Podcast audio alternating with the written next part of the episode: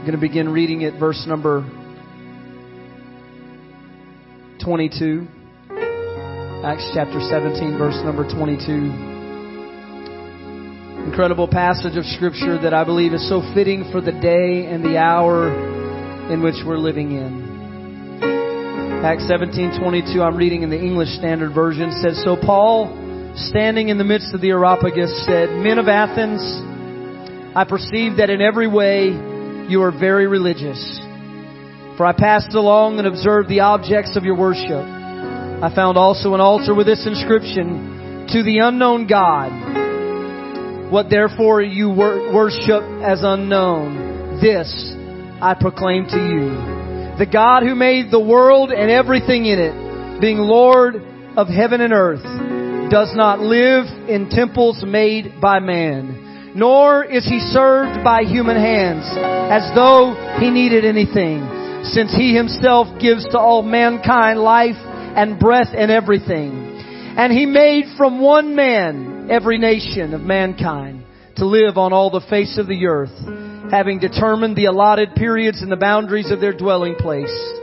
Here's why. That they should seek God. And perhaps feel their way toward Him and find Him. Yet He is actually not far from each one of us. Paul said, this is why God made man and placed him upon the earth, that they should seek God and perhaps feel their way toward Him and find Him. Yet He is actually not far from each one of us.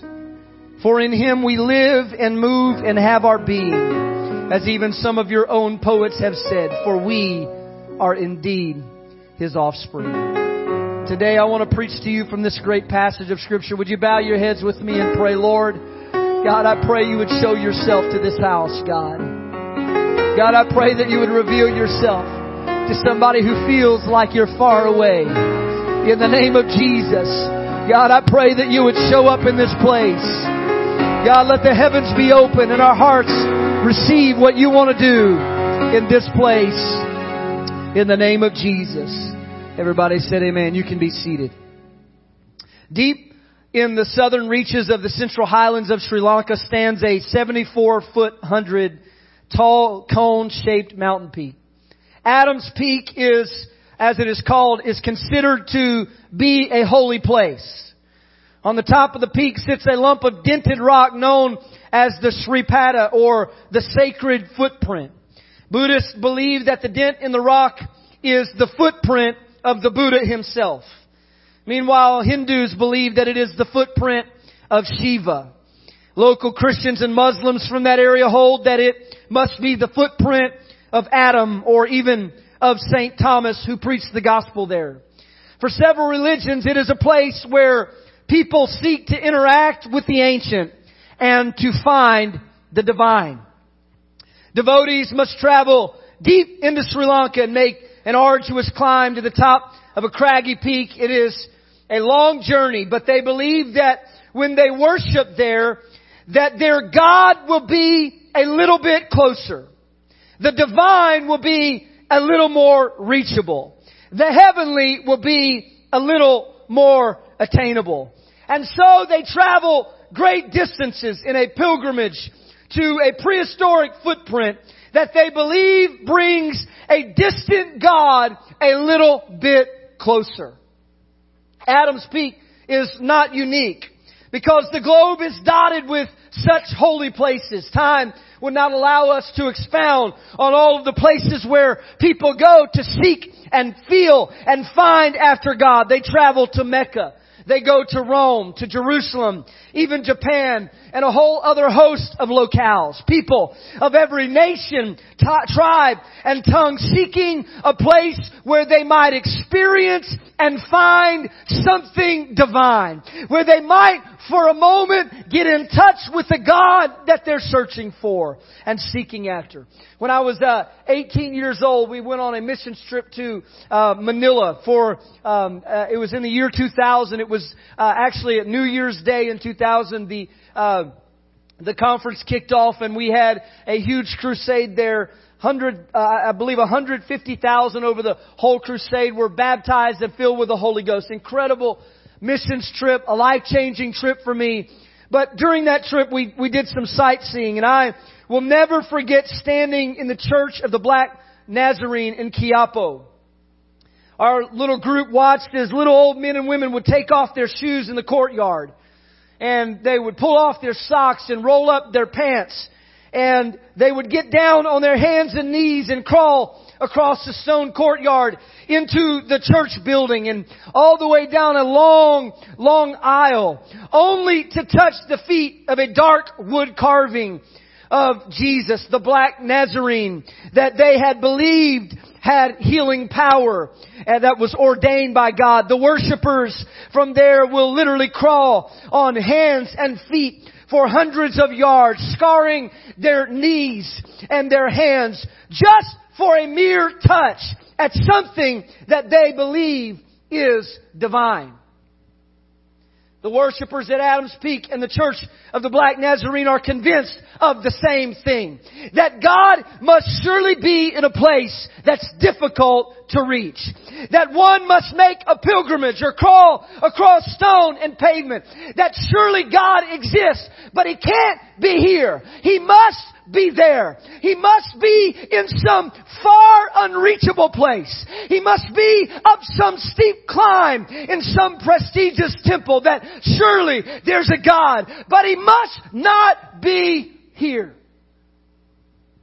They're searching for God, looking for an experience with the divine, climbing, crawling, taking twists and turns, pushing through pain and humiliation, if only for an opportunity to find God.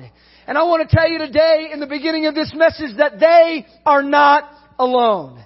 This is the historic activity of all humanity. People all around us are searching for God. And let me tell you, some will turn to two-bit evangelists. I remember as a, a family member of ours was aging, she began to send money off to all of these televangelists and people, and they were sending her anointed uh, cloths back. My, my sister-in-law used to work in the office. Many of you have heard of Peter Popoff. She used to work in the office that responded to his mail. People would send these letters for prayer.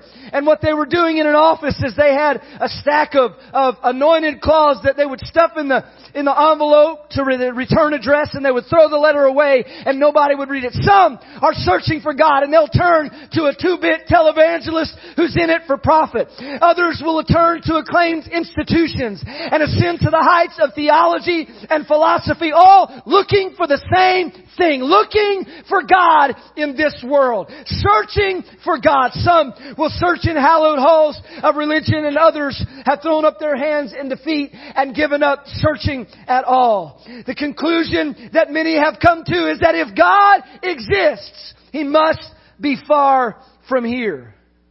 He must be far from here. Even the Nazarenes made this mistake. When they met God in flesh, they were amazed at Jesus' words and His grace. The Bible said they heard Him teach in the, te- in the temple, in the synagogue, and they were blown away at the authority and the anointing that was upon him.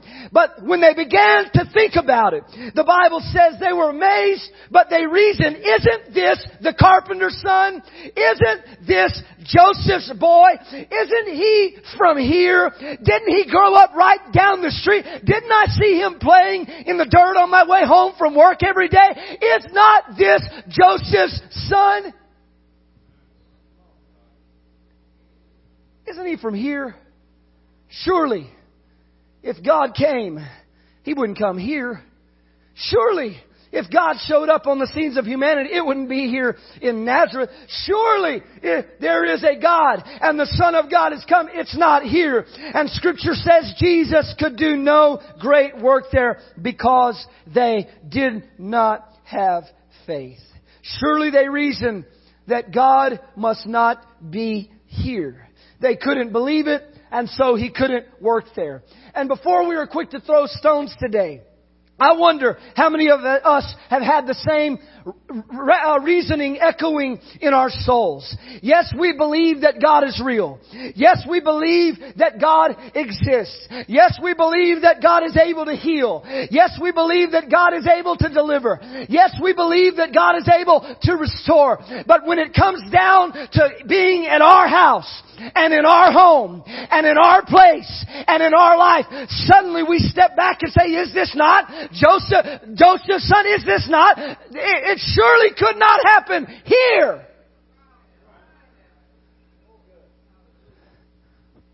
Surely he can't be where I'm living. And we look at the conditions of our life and of our family and of our world. We see our frustrations. We see our questions. We see all the undone things. And while we would never say it out loud, we at times think within ourselves, God is real. God is exists. Yes, He exists, but is God even here? Is God close? Surely He must be far away from here. Surely I've got to travel over mountains and valleys and climb up to high peaks in order to find this eternal God who is above all. Surely God must be in some special place.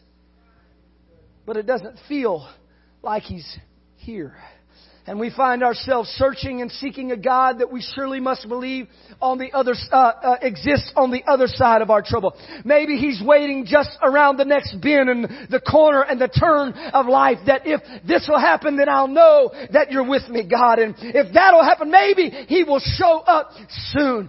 But for now, it just feels like He's far away. My marriage is failing. My kids are wandering away. My future seems unsure. My doubts scream loud. Fears fill my thoughts. I don't know which way to turn left or right when I pray. It feels like it doesn't work. Am I preaching to anybody in this house today? My goodness, I feel the anointing of the Holy Ghost. And you're asking the question, God, yes, you exist, but where are you, God? Where are you? Are you here? You see, life has a way of bringing us into the search party for God.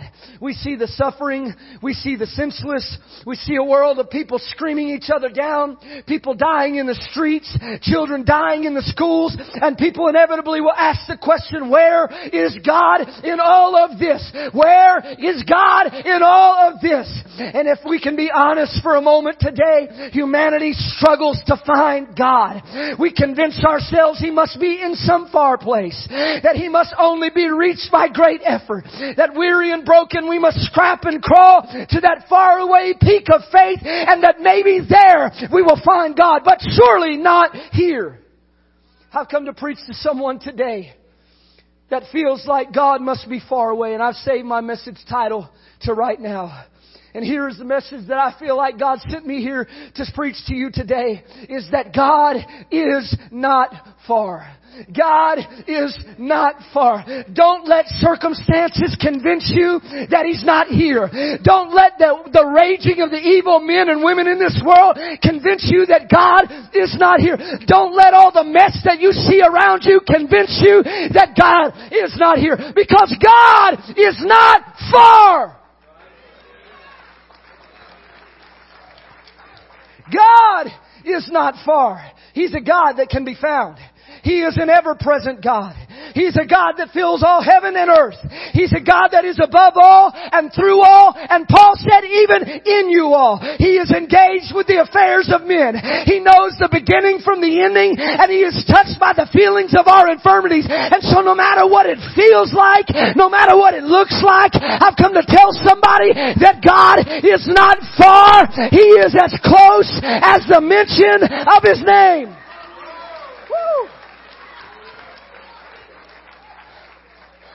I pray somebody hear me in the Holy Ghost today. That God is not far.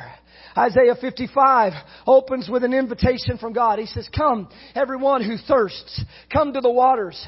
He who has no money, come buy and eat.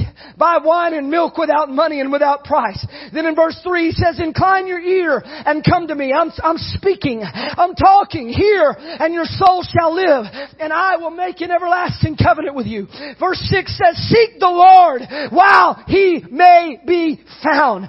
Call upon him while he is near. Let the wicked forsake his way and the unrighteous man his thoughts. Let him return to the Lord and he will have mercy on him and to our God for he will abundantly pardon. What are you saying, Isaiah? Isaiah heard the Spirit of God saying, if you're thirsty for God, come. If you're hungry, but you don't have anything with which to barter with God, he said, come on anyways. You don't have to pay the bill. The bill's already been paid. Just, if you're hungry, just come on. Just come close. Open up your ear and hear that God is calling to you. Seek the Lord while he may be found and call upon him while he is near.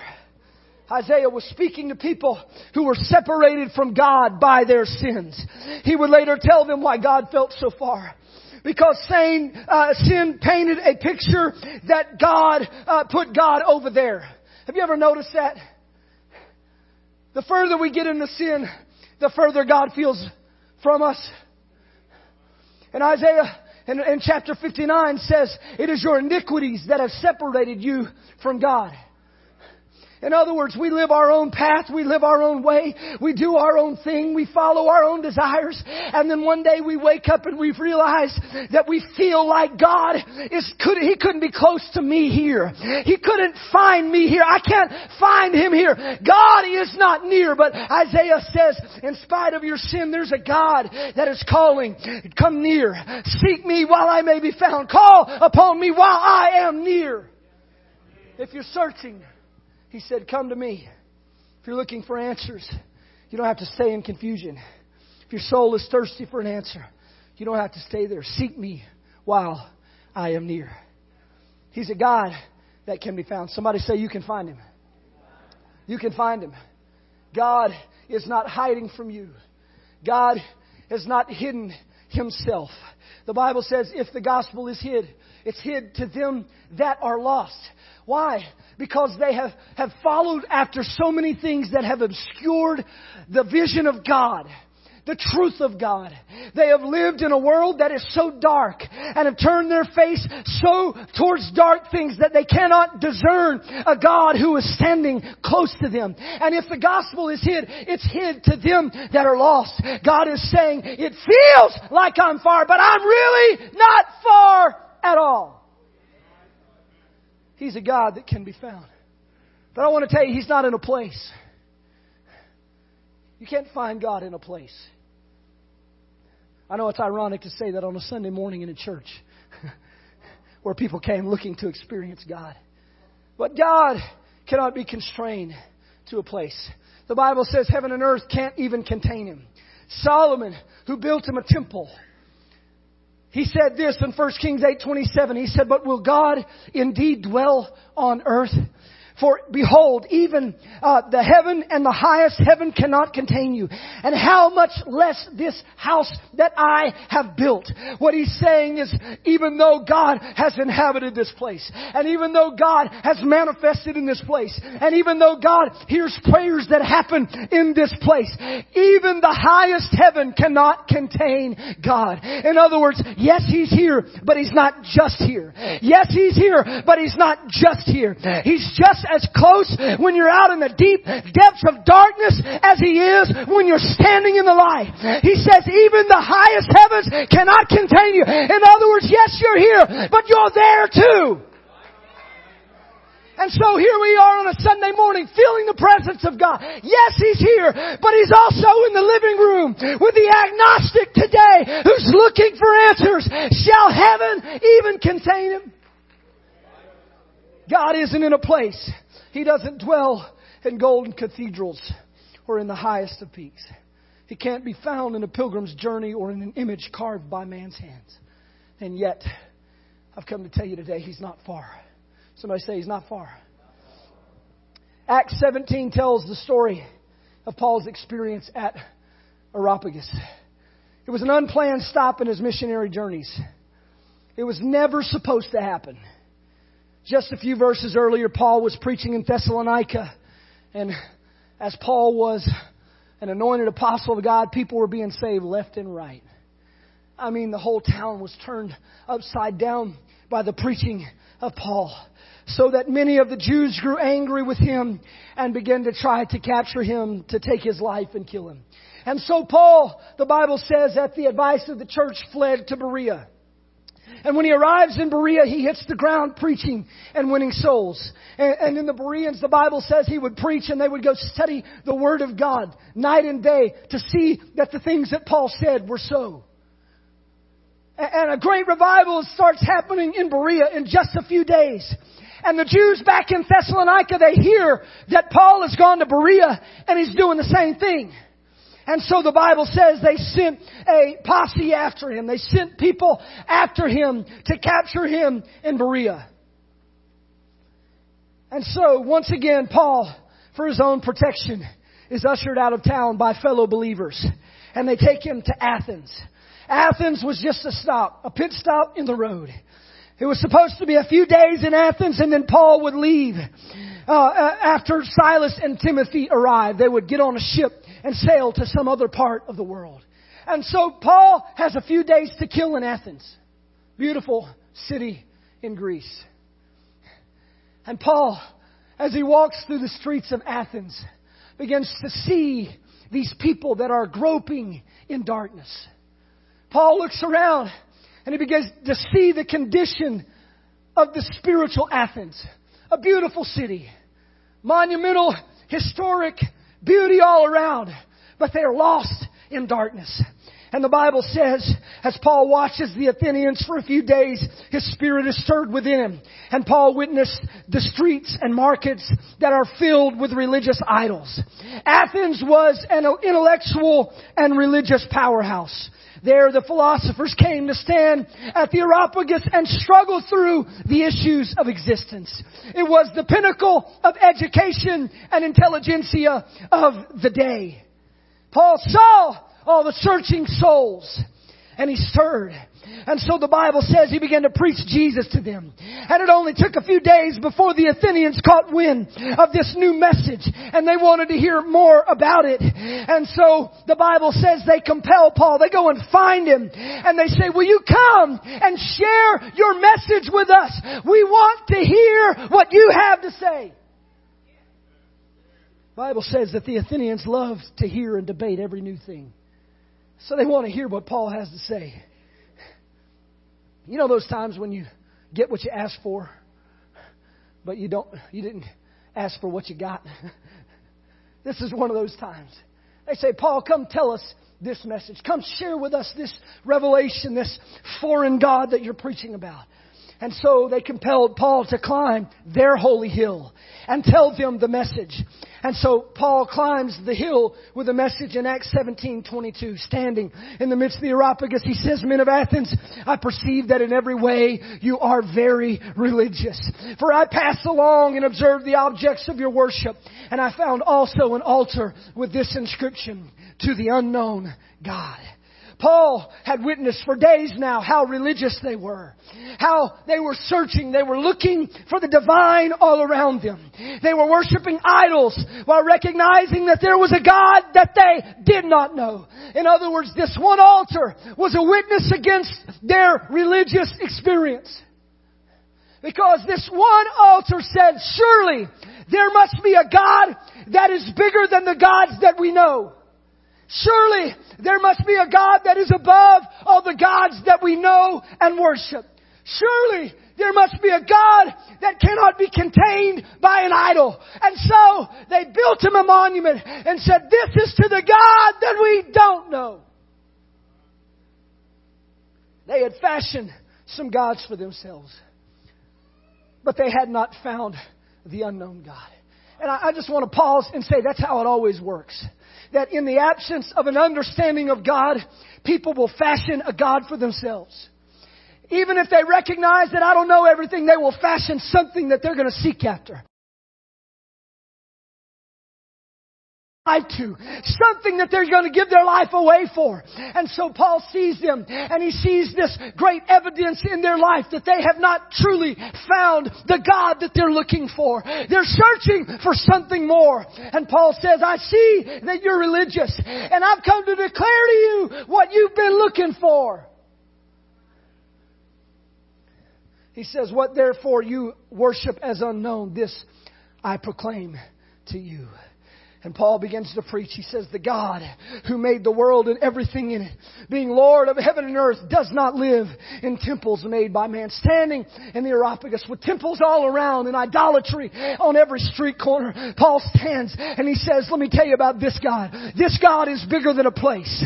This God is bigger than a building. This God, He's the Lord of heaven and an earth, and He cannot be contained by temples built by man. This God is the God of eternity, nor is he served by human hands as though he needed anything. In other words, this God doesn't need a worshiper to come and prop him up. This God doesn't need a worshiper to come set him up in some beautiful temple. This God does not need man. Man needs this God. He says, nor is he served by human hands as though he's needed anything, since he himself gives to all mankind life and breath and everything. Paul declared that the God they hadn't found was the creator of the cosmos, that he was above it all, that he couldn't be contained by a place and wasn't limited by what men had to offer. And Paul said that he is the giver and the sustainer of life. And he made from one man every nation of mankind to live on all the face of the earth, having determined allotted periods and the boundaries of their dwelling place. God, Paul says God placed man upon this earth. He sets up kingdoms and watches them fall. He, he allots boundaries and periods of their habitation. God is the giver and sustainer of life and He looks over the affairs of man. Why? So that they should seek God and perhaps feel their way toward Him and find Him yet He is actually not far from each one of us. Paul says God created us to seek after Him and to find Him. Not to seek after Him and end in frustration.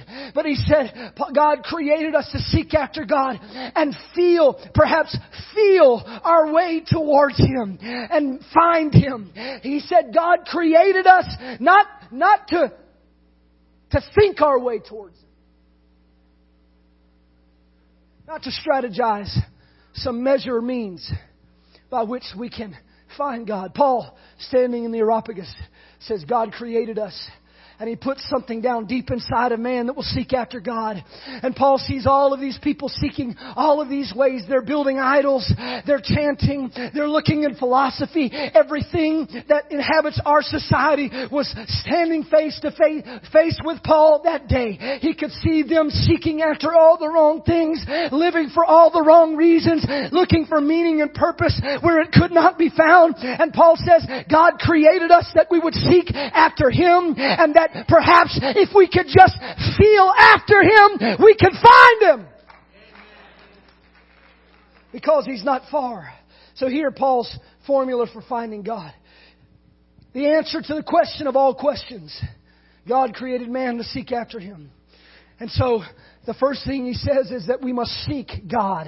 That means if I want to live as God intended, I need to stop seeking all the wrong things and start seeking after Him. Paul goes on to say that God once turned a blind eye to ignorance, but He now commands all men everywhere to repent. So He's saying that what you've got to do if you want to find God is you've got to stop looking in all of the wrong places. You've got to stop imagining that He must be far away. You've got got to stop imagining that it must take some great effort to find God. He said, you've got to stop chasing after your idols. You've got to stop chasing after your education. You've got to stop chasing after philosophy. And he said, turn your heart towards God.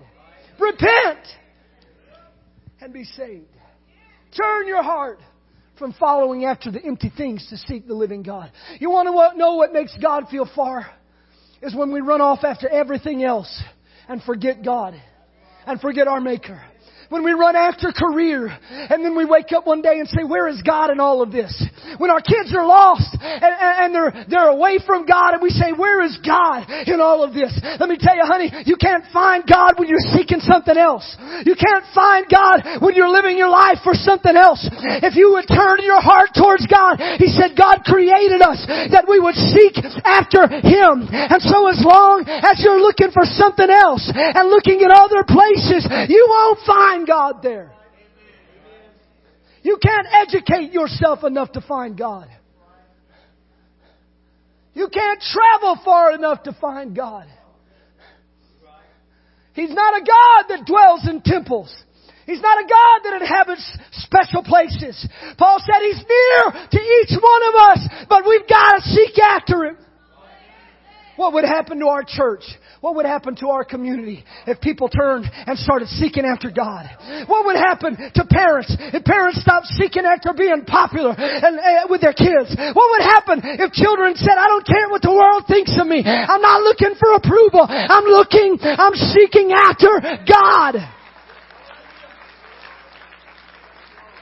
Paul said the first step in finding God is you've got to seek after Him. In other words, he said you've got to repent. You've got to turn away from all that other stuff that left you frustrated and failing and hopeless in life. You looked to relationships and relationships couldn't get it. You looked to substance and substance couldn't give it. You looked to significance and significance couldn't give it. But now, if I can turn my heart to God, I can find Him. He says we must seek after God. He said, if perhaps we might feel, somebody say, feel after Him. Well, how how do I seek God? How do I seek God? Paul said, if perhaps they might feel after Him and find Him. Let me tell you something. Finding God is not an issue of the head, it's an issue of the heart. Finding God is not an issue of information and of facts. Abraham found God, and he didn't have a Bible, he didn't have a preacher, he didn't have a church to go to. Relatively few of the things which we identify with God, Abraham found him because Abraham recognized and sought after him with his heart. Let me tell you something. It's not an information. It's not, it's not an intellectualism. It's not if we can figure out the story of creation and the cosmos well enough understand this. How do I seek Him? Here stands Paul at the center of philosophical conjecture, where they had heard and considered every idea. They had been through the mental gymnastics of epistemology, cosmology, theology, and every other kind of ology that they could hear in their day and age. They had filled their head with ideas from humanity's greatest thinkers, and they still had an altar to an unknown God. They still had an altar, a witness against them that they had not found God. And so they knew a lot of stuff, but they didn't know God. Here come the apostles. They don't know a lot of stuff. They perceived that they had not been educated, but that they had been with Jesus. They didn't know the right stuff. They didn't have the right education, but they had found the one worth living for. How do we find him? They had been through the mental gymnastics. They had filled their head with ideas. But they still had that altar to the unknown God. And Paul was saying that you won't find him with your head. You will have to feel after him and reach after Him with your heart. Do you know why some people can't find God? It's because they're busy trying to figure it out instead of just opening up on the inside and saying, God, I don't know what I need to know. God, I don't even know what I don't know. But God, I am reaching for you. I'm feeling after you. Faith does not come when we've figured it out. Faith comes before that. faith will bring some information to you, but faith comes before that. It's when somebody says, I've been living in darkness for too long. And surely there must be a God that can find me. Surely there must be a God that can help me, that can heal me, that can make me whole. Somebody say you gotta feel after him. Paul was saying you don't find it with your head, you gotta feel with your heart. Romans 10:3 tells about men who are ignorant of God's righteousness. And so what they did is they go about to establish a righteousness of their own. And they do not submit themselves to God. They know stuff They know religion, but they don't know God. They have a form of righteousness, but no power thereof. Right? And Romans tells us they know stuff, but they don't really know God. They're living every day going to the temple, but they don't really know God. And then Paul turns the subject to the kind of seeking that works. He says, but the righteousness based on faith says, do not say in your heart, who will ascend to heaven, that is to bring Christ down. Or who will descend into the abyss, that is to bring Christ up from the dead. But what does it say? It says the word is near you. It's in your mouth and in your heart. That is the word of faith that we proclaim. Do you hear what Paul is saying? Paul is saying this. He's saying that it's not about going to some special place or using your religious skills to ascend into heaven or down into the abyss. It's not in a place. He says, but the word is near you. It's even in your heart and in your mouth. The word of faith. He says it doesn't happen on the outside. It doesn't happen with great effort. But you find God when you feel after God. The Word is near you. It's in your mouth and it's in your heart. It comes from the inside. Because if you confess with your mouth that Jesus is Lord and believe in your heart that God raised Him from the dead, you will be saved. For with the heart one believes and is justified. And with the mouth one confesses and is saved. Hear me today, it's not in the head. Somebody say it's not in the head, it's in the heart. And if it ever gets in the heart, the Bible says, out of the abundance of the heart, the mouth will speak. It's in the heart. And so, how, how do we find God?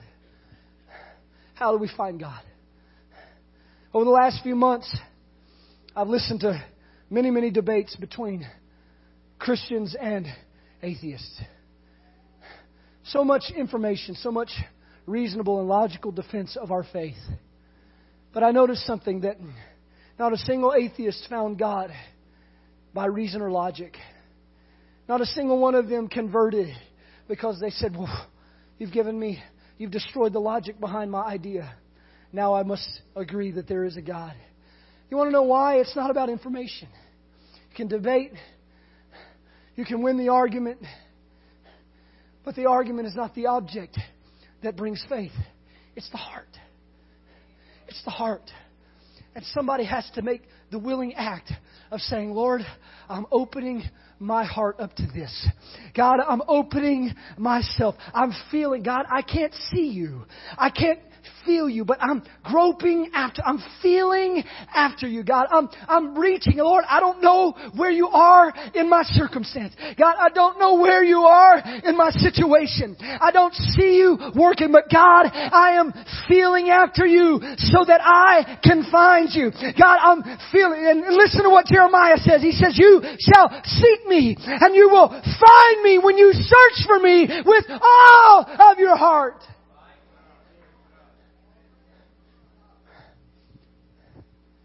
Paul says perhaps they might feel after God and find Him. Paul says to these educated, religious people that are worshiping idols and running after every idea of man looking for something. In the midst of that city, Paul was overwhelmed with the spiritual darkness. And he says to them, You've got to find and feel after God. You've got to find and feel Him. He may feel like He's far, but hear me today, He's not actually far from any of us. He's not actually far from any of us. Paul was saying to the searching souls of Athens that God is not in all the places you've been searching and seeking. God isn't there. He's here. God isn't in the education. He isn't in the philosophical argument. He isn't in all the things you've been looking to and spending your life chasing. Paul says God is not there. God is here. God is not there. I want somebody to hear it in the Holy Ghost. God is not there. God is here. He's right with you. Paul said, You've been seeking and you've been searching, And the words he uses, he says, if perhaps they might feel after him, it's actually the word groping, like somebody groping in the dark. And this is how Paul sees the, the men and women of Athens, is they're looking for God, but they can't see anything. And so they're just reaching out for something. Anything that will satisfy the soul. And Paul says, he feels like he's so far. Yet he is actually not far from any one of us. He says you feel like you'll never find him. You feel like this altar to the unknown God will stand in your life forever. Things about God and experiences of God that I will never have or never experience. And it stands as a condemnation of the way we've been living. But Paul says, I know you feel like he's far. I know it feels like you'll never find him. I know it feels like you'll never see him. But he said, if you'll just feel after him, you'll find that he is not far from you at all. Even if here is in the middle of the divorce, he's here. Even if here is in dealing with brokenness and addiction, he's here. Even if here is an educated skepticism and hopelessness, He's here. Even if here is in the midst of hurting and senseless suffering, He is here. No matter how dark the night, no matter how great the fight, God is not far from any one of us. Somebody say it with me. He's here. He's here. He's here. You can find Him right here where you're living. And that's what I've come to preach to. I want us to stand together. You can find Him right here, right where you're living, right where you're suffering, right where you're struggling. We convince ourselves that something must change, something must happen, and then God will show up, and then God will reveal Himself. But I'm telling you today that what Paul said is so true. He said God created us that we would seek. So all you've got to do today is if you'll turn your heart to God, if you'll repent from all the other things that you've been looking towards and running after, and you'll turn your heart to God, even if you don't see Him, even if you don't know what you don't know, even if you don't know what to do or how to pray. He says it's like a man groping in the dark, searching. Have you ever looked for the light switch when the light's off? You believe it's there. You know it's there, but you can't exactly find it. So what do you do? You just feel after it. Until last night I was walking through the house, I forgot something in the kitchen. Uh, I went back into the kitchen and I looked for the door handle. And I, I'm pretty, I know my house pretty well, but I ended up standing in the corner. I reached out and I touched the corner. I said, "Oh, well, he's not there." That's what we've been doing. We've been saying, "Oh, is it over here?" No, it's not there and we move over, it's not there. But here's what I've come to tell you. If you'll just feel after Him, you may not find Him right away. It may not happen in an instant, but God says, I am close. Have you ever bumped into somebody in the dark? You didn't realize how close they were? It felt like they were far away. You thought that they weren't anywhere near, but just suddenly they're there. This is what God says today. God says, it may feel like I'm far, but if you'll turn your heart and feel after me, you will find me if you'll search for me with all of your heart. I want to bow our heads and we're going to get ready to open these altars. I want to ask the church up front, I want to ask you to come. Because there are people who are struggling with issues of faith. People who are struggling in the middle of a dark time in their heart and in their life. And they need to know God is here. The Bible says God inhabits the praises of His people. So even if you, you, you're not looking for God, you've already found Him, I want you to come to this altar and just worship Him in a moment. But I'm going to make a general altar call to people right now. You can go ahead and start moving out of your seats. If you have been searching and looking for God, I want to tell you, you've got to feel after Him. You've got to open up your heart. You can't just get the ideas and the doctrines in your head. You can come here and hear sermon after sermon and will never impact your life until you open up your heart and begin to seek after God. It's in the seeking and in the searching that you will find Him. God is here in this place today. And you can find Him. Can we lift our hands and pray as people move to this altar? Church, would you move to this altar, Heavenly Father? God, I pray for the hurting heart. I pray for the person standing in the dark. God, I pray for the person that's lost. God, that doesn't know where their faith where they left it behind. God, I pray for them today. God, that they would come to this altar and that they would find that you're closer than they ever imagined. God, just like Jacob laying underneath the stars when he said, surely the presence of God is in this place. And I did not know. Surely God is here, even though I didn't discern it. Surely God is with me. Surely God is standing right close. Have you come to the end of yourself? Do you thirst for a drink from the well?